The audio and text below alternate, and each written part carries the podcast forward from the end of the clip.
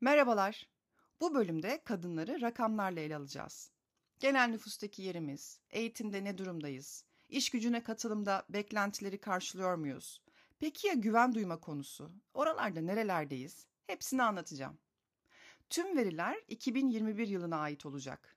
2022 yılı verileri ise ancak bu yılın Mart ayında güncellenecek.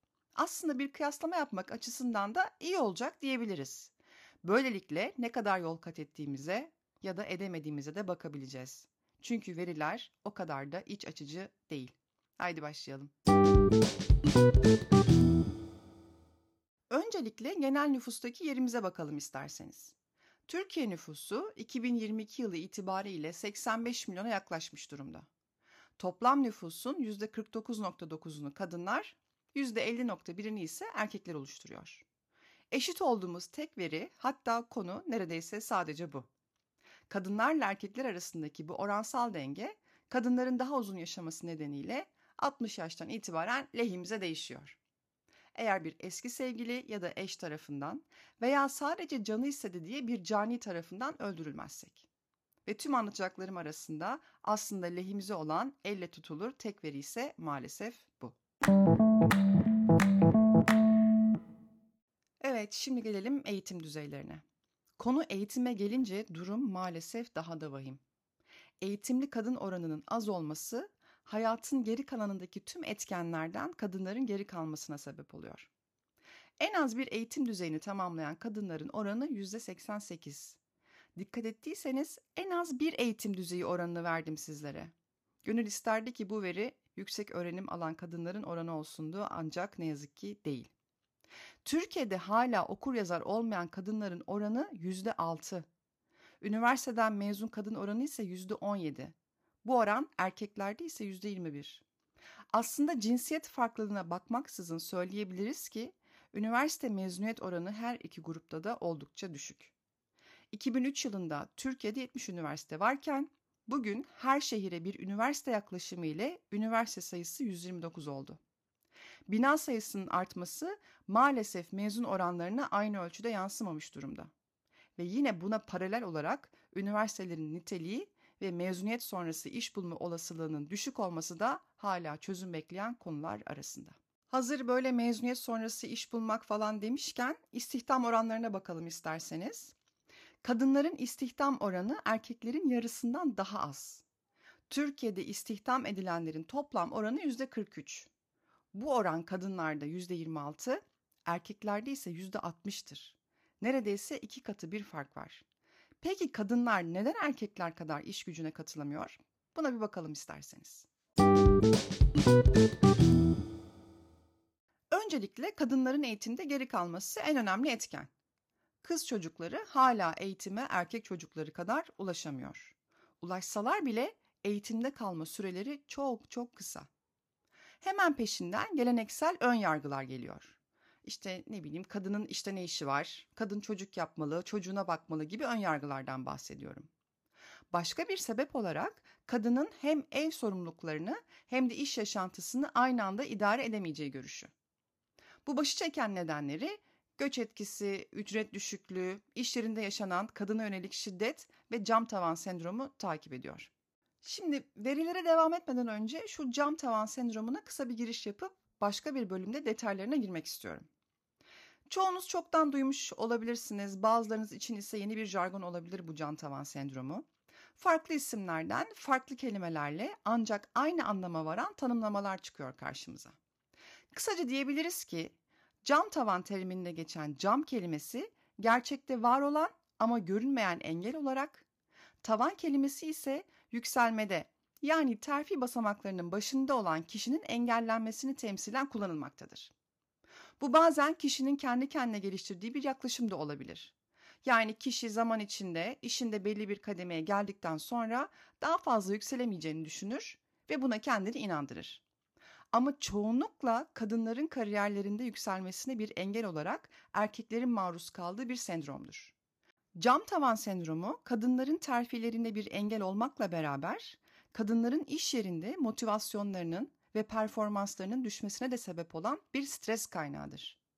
İşe alımlarda erkeğin kadına göre daha çok tercih edilmesine de cam tavan sendromu sebep olabilir diyebiliriz.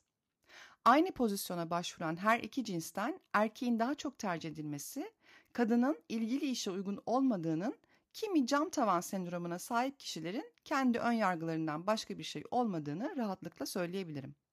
Nedir bu ön yargılar?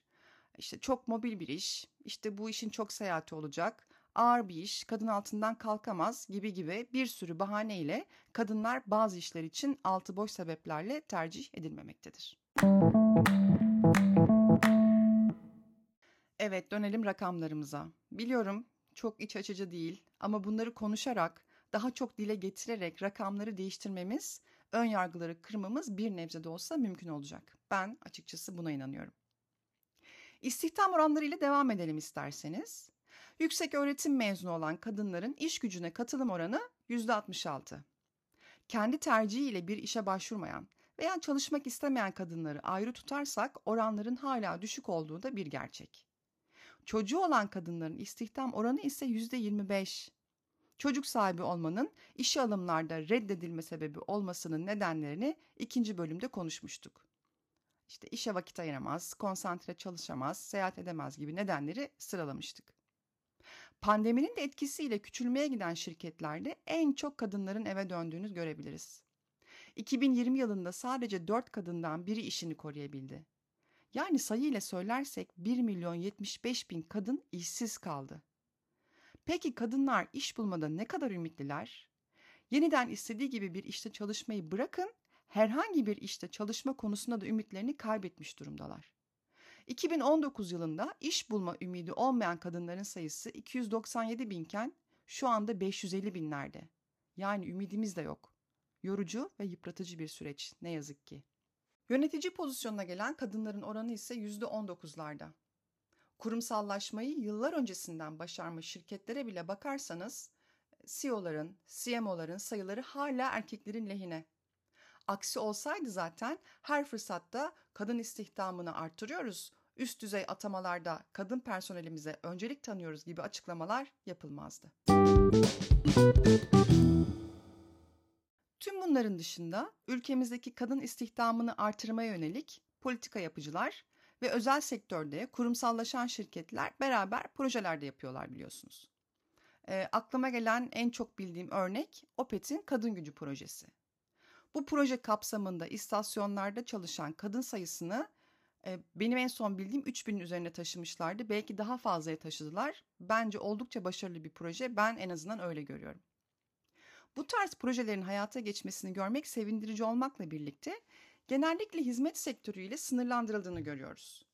Yani belki de projeler genellikle hizmet sektöründe uzmanlaşmış şirketler tarafından yapıldığındandır bilmiyorum. Ya da varsa sizlerin bildiği lütfen bana yazın, söyleyin.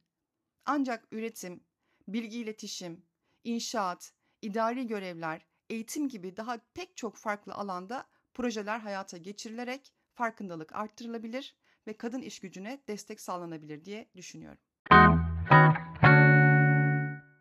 Tamam, ülkemizdeki çalışan kadın e, oranları bu şekilde. Peki bir de ülkemizi farklı başka ülkelerle kıyaslayalım da istiyorum. Yani e, dışarıda durum nedir? Bir de ona bakalım. E, örneğin OECD ülkeleriyle kıyaslayabiliriz. Çünkü kurucu üyelerinden bir tanesi de Türkiye. Türkiye dışında Amerika, Fransa, Kanada, Avusturya, İsveç, İsviçre, İzlanda, Belçika, İngiltere gibi daha aklıma gelmeyen birçok ülkeden oluşan bir e, nasıl diyelim ekonomik kalkınma ve işbirliği örgütü. E, saydığım ülkeler ve Türkiye'de dahil olmak üzere kurucu üyeleri OECD'nin.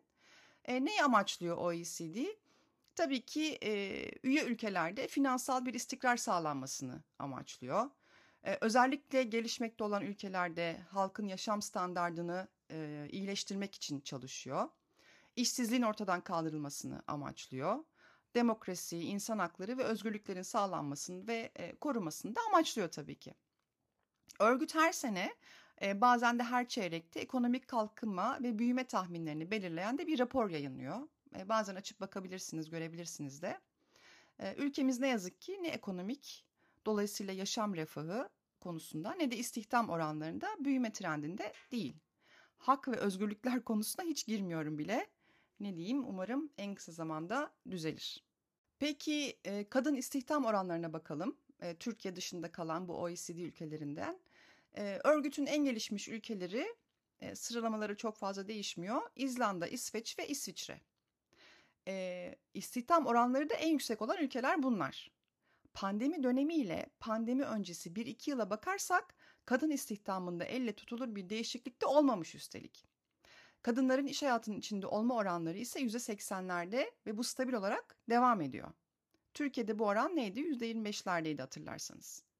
Eğitimle başlayan, ülkenin genel ekonomik koşulları, demokrasi ve özgürlüğe kadar tüm bu konular düzelmedikçe kadınların çalışma oranları, eğitim düzeyleri ve yaşam standartları maalesef ülkemizde hep gerilerde kalacak. Buradan bunu görüyoruz. Gelelim bu anlattıklarım dışında biraz daha başka veriler ki bu veriler de sizi birazcık üzecek. Beni de oldukça üzdü ama bunları da paylaşmak istiyorum sizlerle. Her insan gibi kadınlar da yaşadığı toplumda temel ihtiyaçlarını karşılamak ve hayat standartını yükseltmek istiyor tabii ki. Bunun için en önemli parametre gelir elde etmek tabii ki. E, oradaki veriler de ortada, onları paylaştım. Diğer parametre de yaşadığı toplum içerisinde kendini güvende hissetmesi. Hemen hatırlayalım Maslow'un piramidini veya teorisini. Ne vardı? Fizyolojik ihtiyaçlar vardı ve hemen üstünde ise güvenlik ihtiyacı vardı değil mi? Peki kadınlar kendini ne kadar güvende hissediyor ülkemizde? Yaşam memnuniyeti diye bir araştırma yapılıyor ve bu araştırmada kişilerin yaşadıkları çevrede kendilerini ne kadar güvende hissettikleri soruluyor. Genel güvensizlik oranı yani kadın ve erkek toplam oran %25 iken yaşadıkları çevrede özellikle gece yalnız yürürken kendilerini güvensiz hisseden kadınların oranı %36. Bu oran büyük şehirlerde çok daha yüksek. Kadınların %10'u evde kendilerini güvende hissetmiyor. Ve çok ciddi oranlarda kadınlar iş yerlerinde de kendilerini güvende hissetmiyor. Her 10 kadından 3'ü iş yerinde tacize maruz kalıyor ve bu iş yerleri her zaman öyle küçük veya orta işletmelerde olmuyor. Kocaman büyük kurumlarda da ne yazık ki kadına tacizin her türlüsünü görmek mümkün olabiliyor.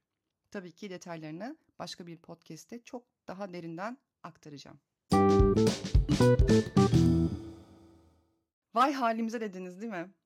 Veriler hiç de iç açıcı değil ama zaten değişmesi, Türkiye'de öncelikle kadınların, çocukların, yaşlıların ve sonrasında herkesin hak ettikleri yüksek standartta, huzur içinde ve güvende yaşayabilmeleri ve kadınların iş gücünde hak ettikleri rakamlara en kısa zamanda ulaşması için konuşmaya, anlatmaya, sesimizi duyurmaya devam etmemiz gerekiyor.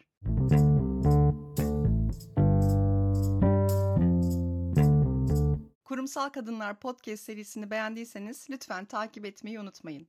Yorum, mesaj veya önerilerinizi Kurumsal Kadınlar Instagram hesabımdan da iletebilirsiniz.